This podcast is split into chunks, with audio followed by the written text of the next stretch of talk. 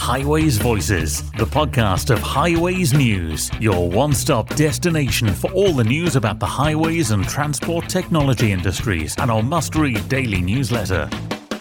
Welcome to the south of France and the lovely city of Toulouse for the ITS European Congress 2022. This is Highways Voices brought to you thanks to the support of our 2022 Congress sponsors Swarco, Nota.ai, and GEWI, who will also be supporting us when we head to Los Angeles for the World Congress in September. But here this week, let's hear about data and competitors getting together to talk sustainability. We'll ride on Europe's first level 4 driverless vehicle in mixed traffic and get our partner news. And we'll start by hearing a few minutes of the opening ceremony on Monday. The delegates heard a debate featuring Pedro Barradas, who's president of ITS Portugal, Laura Coconea, who's head of innovation at Swarco, and first, Anne-Lise Thieblemont, VP of Qualcomm, who talked about data. For Qualcomm, digitalization of transportation is key. Um, wireless connectivity will be the backbone of ITS and CITS. Uh, we all have that dream one day that we would have access to transportation anywhere, anytime, the same way we have access to mobile technology in the heart of our, palm. This is becoming a reality. It is a reality for wireless communication, and we are very excited to be part of this digital transformation of uh, the transport ecosystem and network. Um, 5G is becoming ubiquitous. Um, deployment across 30 countries, hundreds of operators. Um, what's interesting is uh, the, the ecosystem part of the transport ecosystem, including the automaker, are making the transition even faster to 5G that they were doing that transition back in the previous generation of technology. So as you see, the speed of uh, innovation is greater and is more pervasive into new vertical. Uh, and uh, I'm very excited that today we are not only here to talk about road safety, but also the role of technology towards sustainability. Thank you. Pedro, um, you're kind of like the connection between the providers and the users. And in France, it's been a particular issue about how rural parts of the country have been left behind at the expense of, sophisticated, well connected cities like Toulouse. Tell me about the Portugal experience. Thank you. Uh, first of all, thank you for the opportunity. Uh, it's a real privilege to, uh, to be here uh, at the, this ceremony. Congratulations to uh, Ertico for organizing the, the Congress, and congratulations to the city of Toulouse also for hosting it. Uh, digitalization for um, it's it's a, a big uh, key challenge for that we have in front of us, but also a very important opportunity in that regard for making sure that when we're looking at um, equity, equality of opportunities, uh, not only for the, the urban domains, but also for the rural domains, we really make use of digitalization to bring this uh, human factor, these communities together. Uh, I, I, see it very um, uh, optimistically, I would say. Maybe, maybe it's my, my nature. Uh, we see it uh, as a really interesting tool for making sure that we can cope with this need for inclusion. Uh, especially on the um, uh, younger generations, but also the elderly gen generations. I'm actually turning 50 this year, so uh, and I, I, think that in 10 years I'll be part of the elderly generation. And as many of, uh, of me who, who, are already my age and gray in hair, we will be the, um, the generation, the most proficient digital generation to reach these elderly ages. So I see this as an opportunity also for continue contributing for, uh, for this inclusion. Um, to keep on on on, uh, on pro progressing well and taking really use advantage of the infrastructure uh, and making really good use of this. I think, uh, as a last remark, I would say that um, uh, it's not only about in the, in the topics of um, uh, inclusion. It's not only about speaking about smart cities, but it's more and more beginning to speak about uh, um, territorial cohesion. So maybe smart villages is a hot topic also to come forward and bring and think and try to reuse the same lessons that we are putting in practice in the cities also to the rural areas where we can find opportunities to, uh, to scale up or to replicate the, the lessons learned in the urban domain.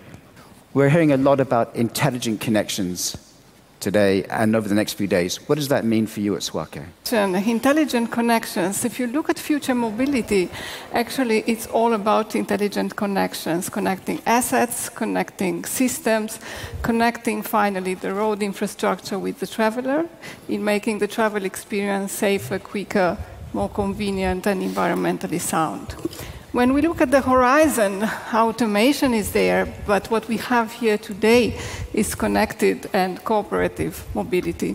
And Swarco has invested within the last 15 years heavily into be, being ready for this challenge, in having on one side roads that cars can read with our road markings, but even more roads that cars can interact with, with our traffic management. But in order of all these great things to happen, we need to invest in infrastructure today. A taste of the opening ceremony setting the scene here in Toulouse, here on Highways Voices, sponsored by Swarco, Nota.ai, and GEWI. Highways Voices, the podcast from highwaysnews.com. Highwaysnews.com. So, on Highways Voices, you heard a few mi- minutes of the opening ceremony where Laura Coconea of Swarco was one of the guests talking about the importance of sustainability in transport. So, let's pick up on that topic a bit more with our best friend of Highways Voices, Richard Neumann of Swarco. I don't know how many years we go back doing podcasts together, Richard, but here we are in another convention centre, and here on the Swarco stand, sustainability is really taking centre stage, isn't it? Yes, good morning, Paul. Thanks uh, for giving me the opportunity again. Uh, it's really uh, indeed quite a few years that we have been talking to each other already. Corporate social responsibility and sustainability are topics which are gaining more and more ground um, in, in our industry, in Swarco itself. And um, that's why we have, meanwhile, installed a position, a dedicated position as a CSR manager in, in Swarco. So there is a colleague of ours who is uh, coordinating in the large Swarco group all the, the different approaches to corporate so, uh, social responsibility, which has to do with energy savings, with sustainable production processes, and, and things like that. And as you know, Swarco um, is confronted in tenders more and more with uh, CSR topics and with sustainability demands that you have to deliver social value. This is something which comes uh, especially from the UK side, which comes from the Netherlands, which comes from Scandinavia. So we have to give good answers in our bidding processes to, to what we are doing, except of delivering brilliant products and solutions. Uh, but what are we delivering also in terms of social value? And of course, you're working with competitors as well on this, the letter to the World Economic Forum. Yeah, this that was indeed uh, a premiere. So that big three companies in, in ITS, Yunex, Swarco, and Kapsch were sending an open letter to the uh, uh, heads uh, of, of the Economic Forum in Davos to, um, to support the idea that mobility plays a crucial role in the whole climate crisis and climate change topic.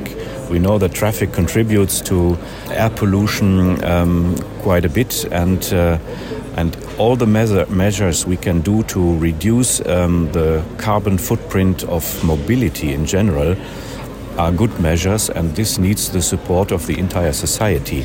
And we are also convinced that this needs a certain change of behavior uh, of each and every one of us. So we, as travelers, we have to think before we start our trip what kind of mode of transport is the best to use now. And talking of competitors, of course, one competitor has now become part of the Swarco family. That's Dynniq that you bought at the back end of last year. Mm. Um, and as, certainly as far as the UK goes, the name Dynniq is disappearing and Swarco is taking over completely. So mm. the integration of the two businesses is moving on apace.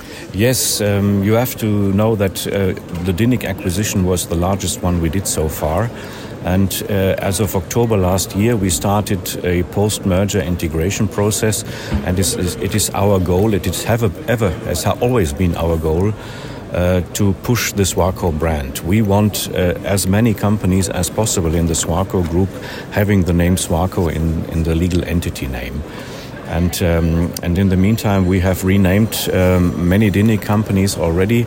Most recently, it was the case in the UK, where Dynniq UK is now called Swarco UK and Ireland Limited. Um, we had renaming processes already in Croatia. Peek Promet in Croatia is now Swarco Croatia. Uh, Dynniq Poland is now Swarco Poland.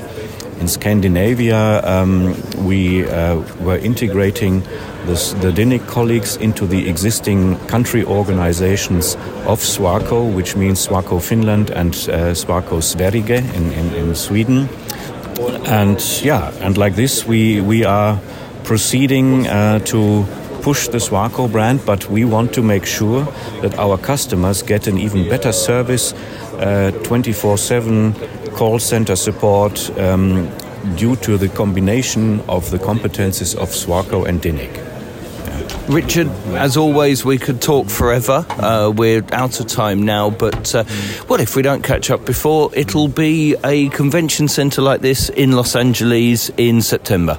That's for sure, yes. We are planning now for the ITS World Congress in Los Angeles, and we will have approximately the same stand size, and we are looking forward to that Congress.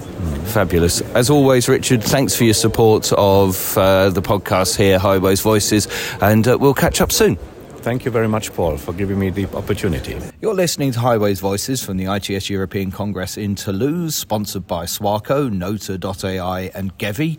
We'll try out a level 4 driverless pod in a moment, but first, somewhere else in the convention centre, here's Sarah with the partner news. Highways Voices, with the latest news and events from our partner organisations ITS UK, LCRIG, ADEPT, and the Transport Technology Forum. The Transport Technology Forum is in search of a bigger venue for its next annual conference in 2023, in light of attendance at and feedback from its 2022 event two weeks ago. Spread over three days, the conference provided ample opportunities for delegates to make new connections and leave with fresh ideas, prompted by a suite of presentations including a keynote address from the Department for Transport's Chief Scientific Advisor, Sarah Sharples, and a Q&A conversation with the Interim Commissioner for Active Travel England, Chris Boardman, MBE. There was also a host of material detailing the real world experience of developing and implementing technology solutions, including feedback from meetings of the six TTF technical working groups and ideas around connected roadworks, the manual for smart streets, procurement advice, extra support, and improving road worker safety. Given the success of the 2022 conference, TTF organisers are on the lookout for a city that can both offer a larger venue and has experienced a share of its own traffic technology journey for the 2023 event, which will be held on the 17th and 18th of May. Any local authority willing to play host to the event and promote their transport technology innovations is invited to contact the TTF with details. The ADEPT Spring Conference took place last week alongside the annual President Awards. Sponsored by Jacobs, the Delivering Clean Growth category was won by Solihull Metropolitan Borough Council for its driverless shuttle bus initiative, substituting car use with self driving shuttles.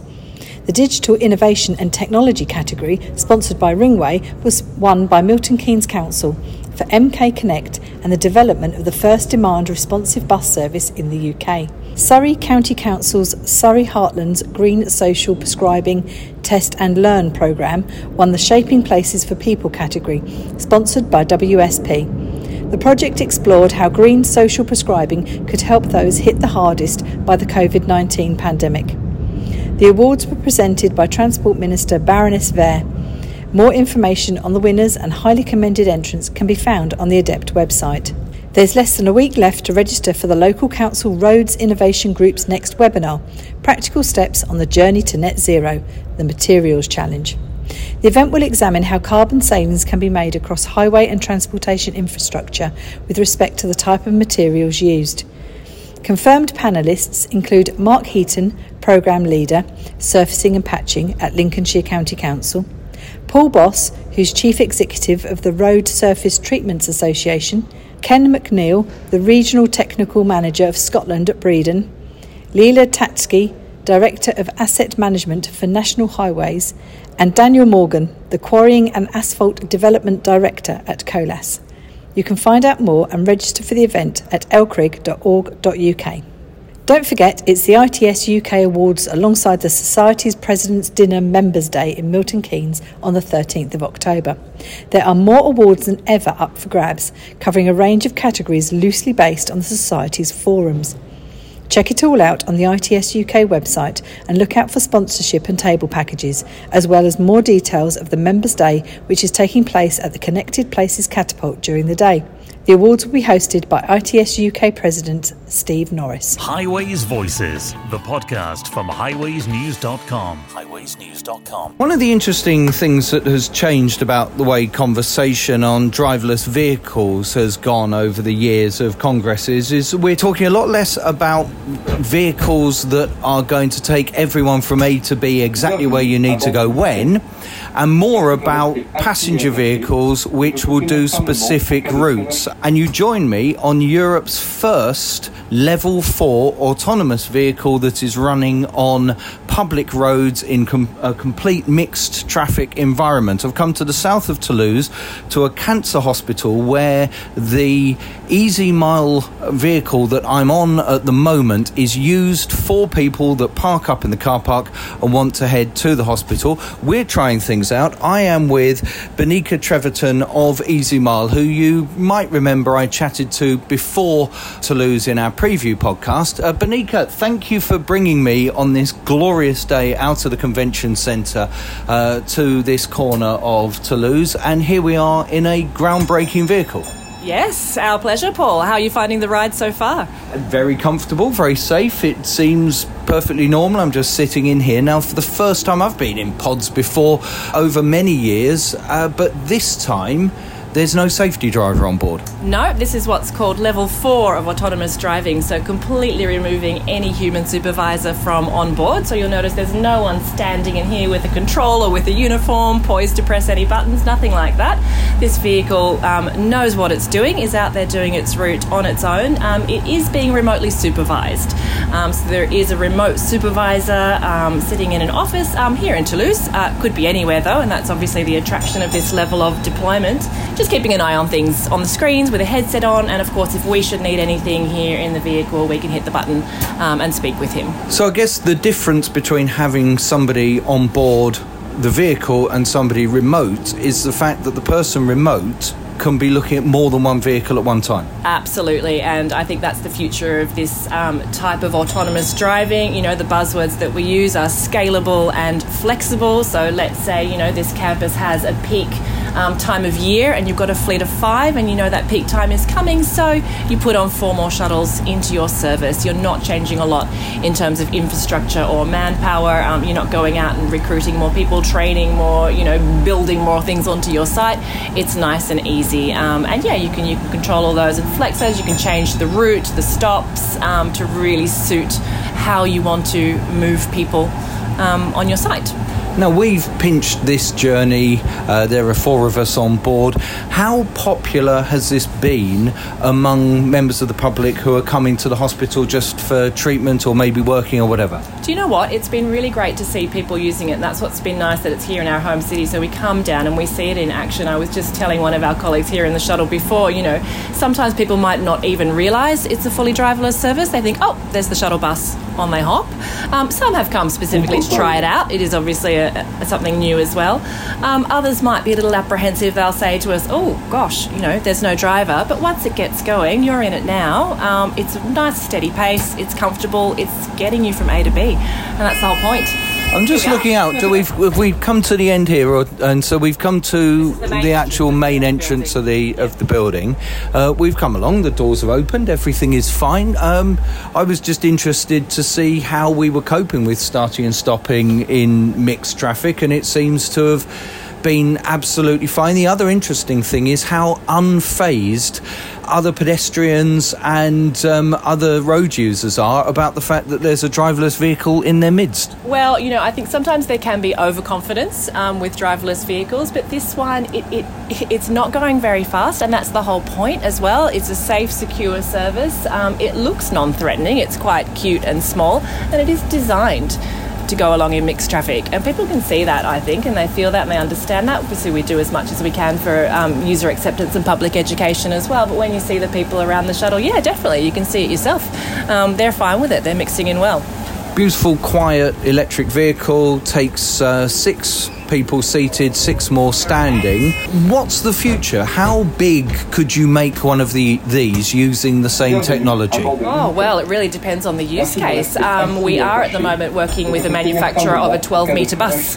So we are automating a 12 metre bus um, for use in city centres. So it really depends on the use. I mean, this one in particular is designed for this niche use as a first and a last mile connection, so it doesn't need to be bigger. But sure, um, a vehicle like this can be bigger and can be autonomous, absolutely. I guess the other thing about this is that we are in effect on a computer on wheels.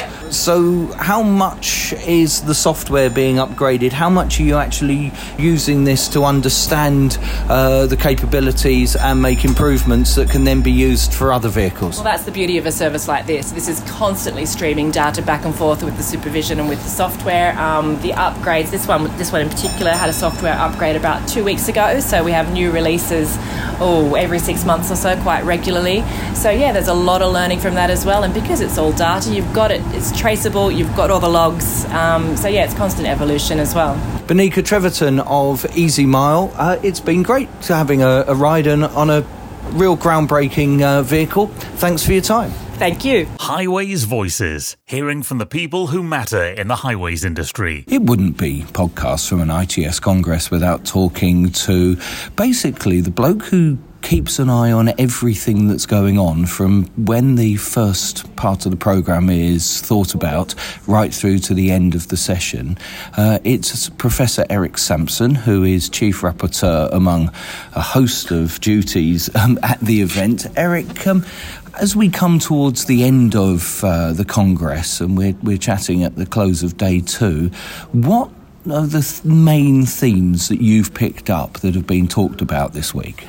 Thanks, Paul. Well, I'll go through and a, try and be systematic. And topic one, the services for citizens, was the second biggest. And as we expected, there was an awful lot on mobility as a service. But the slight surprise was that we got an awful lot more than we expected on the um, inclusivity, accessibility, gender sensitivity aspects of it. And one of the points that was emphasized very strongly in a couple of sessions was you've got to be very careful of unintended consequences, that you have a, a superb plan and then you realize it's excluding a lot of people. So you really need to think very carefully about what who, who do I think I'm benefiting from, and am I actually going to deliver benefits to these people? Topic two was the biggest. This was innovatory solutions, and again, as expected, a lot on connected mobility. Um, but that's, in a sense, that's a done deal.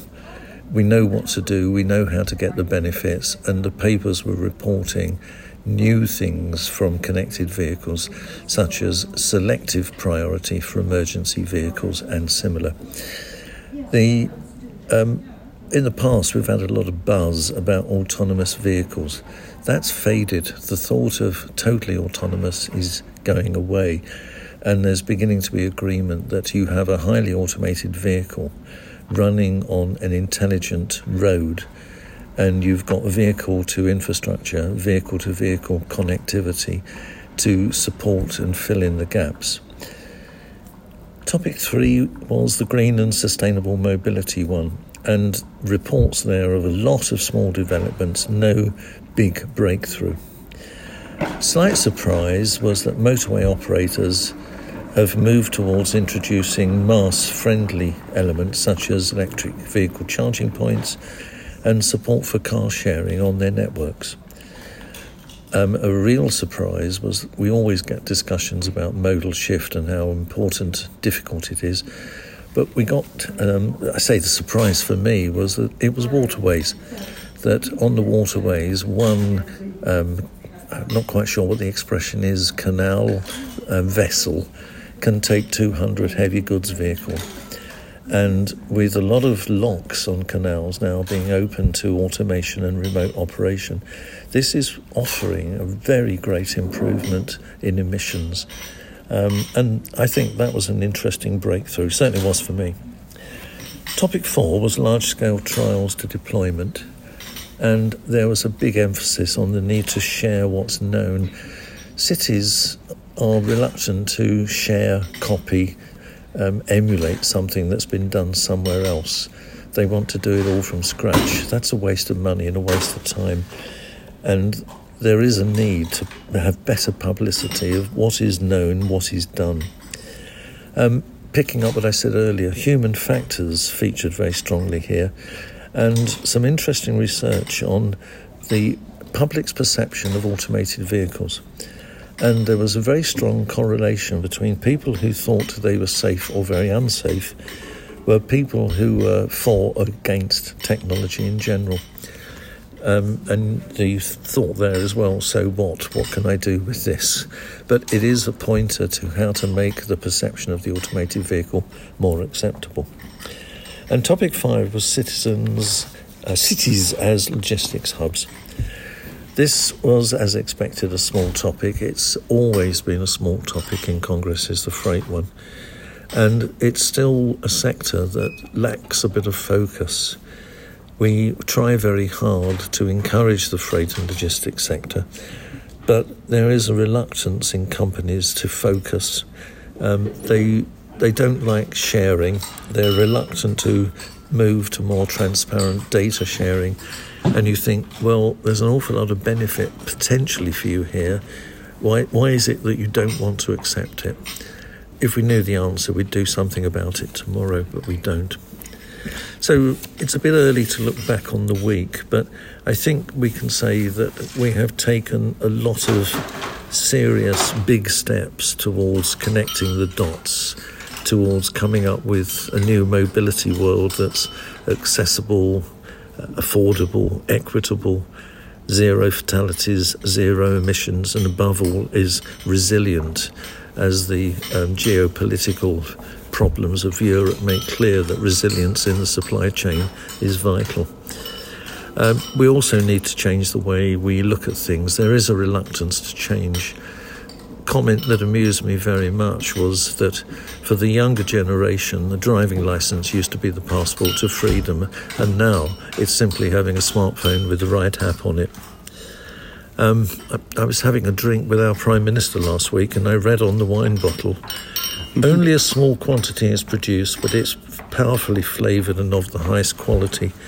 And for me, that describes the Toulouse Congress smaller than Hamburg or Copenhagen, inevitably it's European, but just as professional, just as informative, just as enjoyable. Thank you, Eric. We will catch up again ahead of Los Angeles, where we'll be doing daily podcasts thanks to the sponsorship of Swarco, Nota.ai, and GEWI. Um, but for now, thank you very much indeed, and I'd like to reassure uh, you, dear listener, that the noise of the glasses in the background was not Eric and me, but somebody setting up for another event here in the room we're in at the moment later on. Uh, the timing couldn't have been better. That's it for this first of the podcasts here from Toulouse. We will be having another one next week where I'll be picking up some more of the interviews that I've done through the week. But for now, I hope that's given you a flavour of the, the automation and the fact that my trip in the EasyMile pod fitted very much into what Eric was talking about when it comes to autonomy. Uh, it was great to chat to Richard Neumann at Swarco to hear the comments in the opening ceremony and to get a, a general flavour of where transport is going here in Europe and beyond. And we'll, as I say, have more from Toulouse next week on Highways Voices. For now, thanks for listening. Highways Voices. Join us again next week for more insights from those that matter in the industry.